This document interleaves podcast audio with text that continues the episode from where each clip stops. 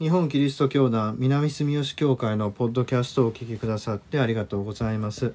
2024年1月7日の礼拝のメッセージをお届けします。与えられました聖書の箇所はヨハネによる福音書1章29節から34節です。お読みします。その翌日、ヨハネは自分の方へイエスが来られるのを見ていった。見よ、世の罪を取り除く神の子羊だ。私の後から一人の人が来られる。その方は私に勝る。私よりも先におられたからであると私が言ったのはこの方のことである。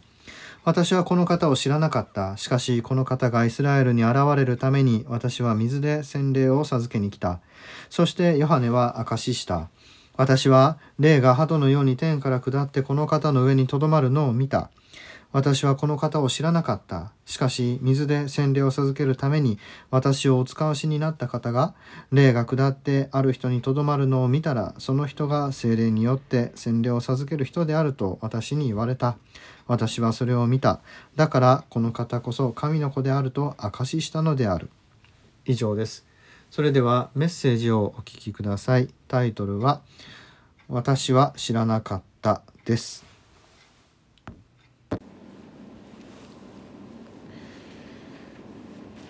今日与えられましたこの聖書の箇所は、ヨハネがイエス様について、あの方こそ神の子羊、救い主であると、こう証しをする場所であります。神の子羊と言いますと、何かこうかわいい、神様に守られた、そういう幼い存在のように感じますけれど、子羊というと、聖書の中では犠牲として捧げる捧げ物でありまして、神の子羊というのは神様によって人間のために捧げられる犠牲であるという意味でありまして、決して穏やかな和やかな、そういう意味で言われているのではありません。罪を取り除く神の子羊と言われて、まず思い浮かぶのが出エジプト記で杉越の時に捧げられた子羊であります。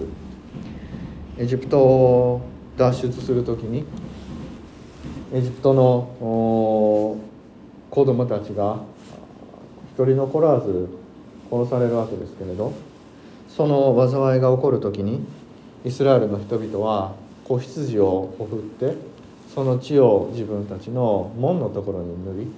り、それによって災いを過ぎ越したわけでありまして、その時に流された子羊の血、それこそがイエス様の十字架の血と重なってくるということを、ヨハネによる福音書は読んでいる人に思い起こさせるわけであります。つまりヨハネによる福音書は、この1章の最初の時、まさにイエス様がこの登場してくるその場面で十字架の死の復活を予言するわけであります。イエス様は人の罪を、世の罪を取り除くための神の子羊、犠牲としてこの世に来てくださったのだ。これがヨハネによる福音書の最初のメッセージであります。ヨハネによる福音書はまた同時に、それほどそうやって人の罪のためにイエス様を犠牲として自分の一人子をこの世に与えてくださるほど、神はこの世を愛しておられるのだとも語っています。この全てを犠牲にして命とを救う、これこそが真の愛であり、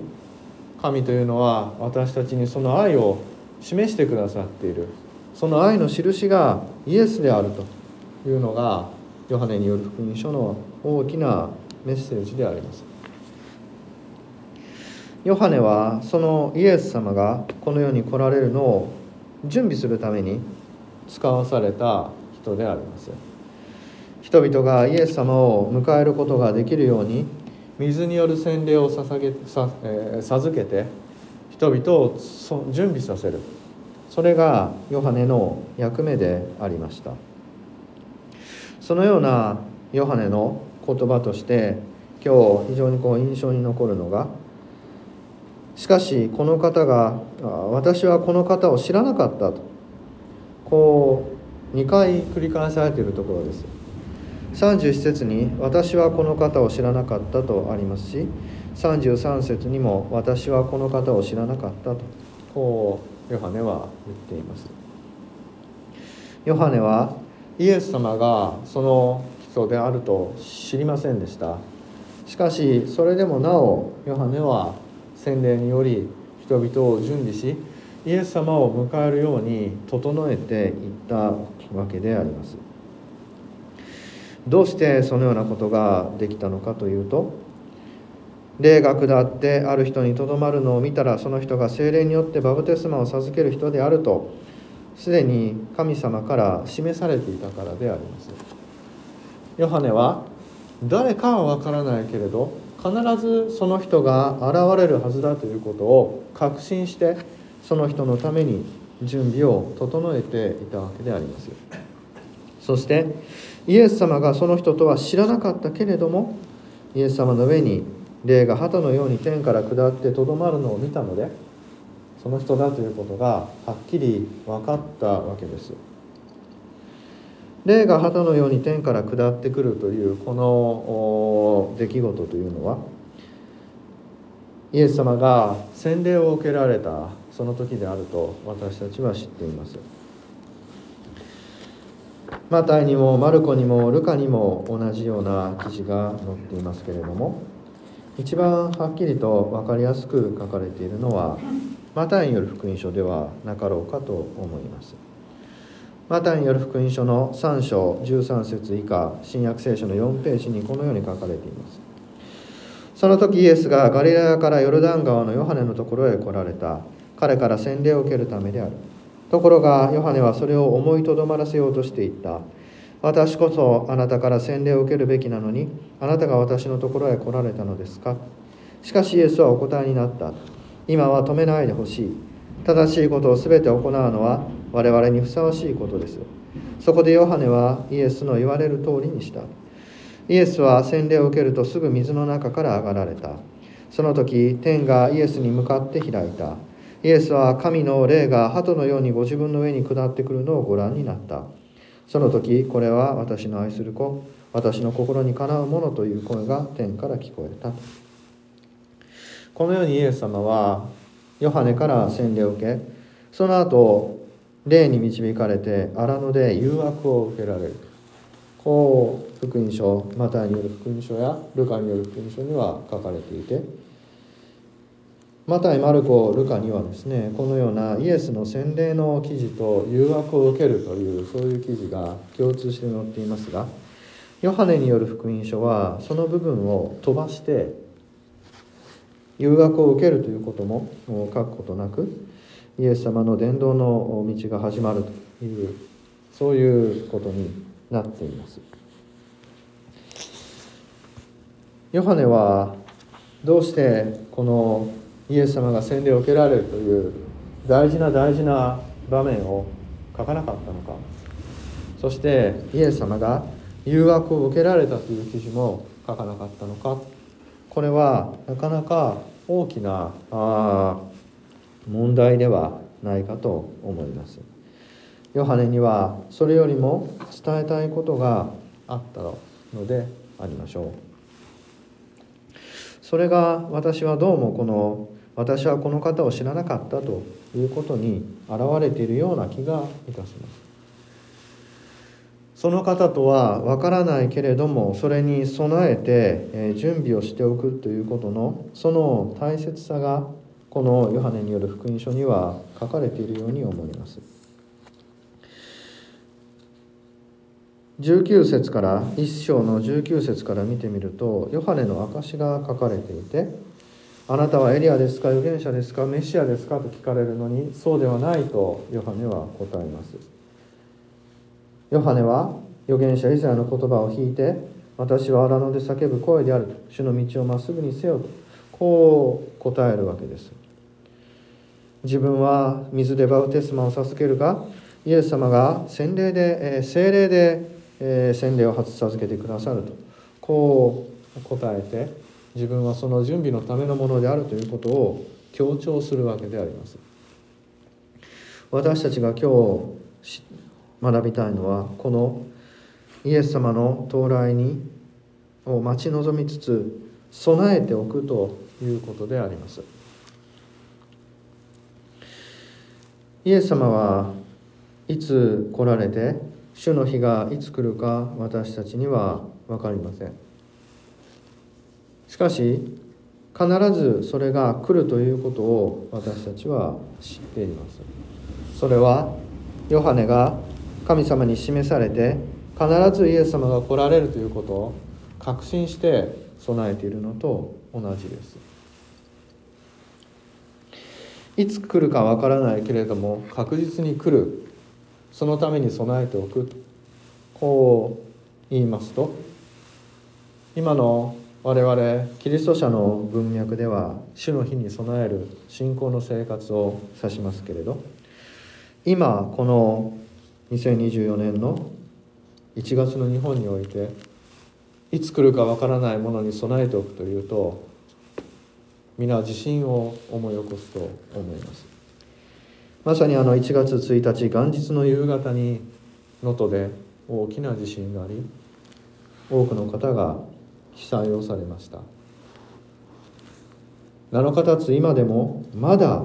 建物の下敷きになっている人が100人を超えると伝えられていますし、外国のニュースが報道している空撮の映像を見ますと、本当に東日本大震災を彷彿とさせるような津波の被害を、更地になったかのように倒れた、倒壊した家屋の映像が流されています。それを見ると本当に大きな被害が出ているということが分かります。不思議なのは、それに比べて報道が本当に少ないということです。被災地の状況や避難所の状況、被害の状況や今何が必要で我々はどうすればいいのかということがテレビや新聞からはですね、ほとんど伝わってこない。これは一体どうしたことだろうかとこう首をひねります。東日本大震災のようなそれに匹敵するようなこの被害の状況の中で、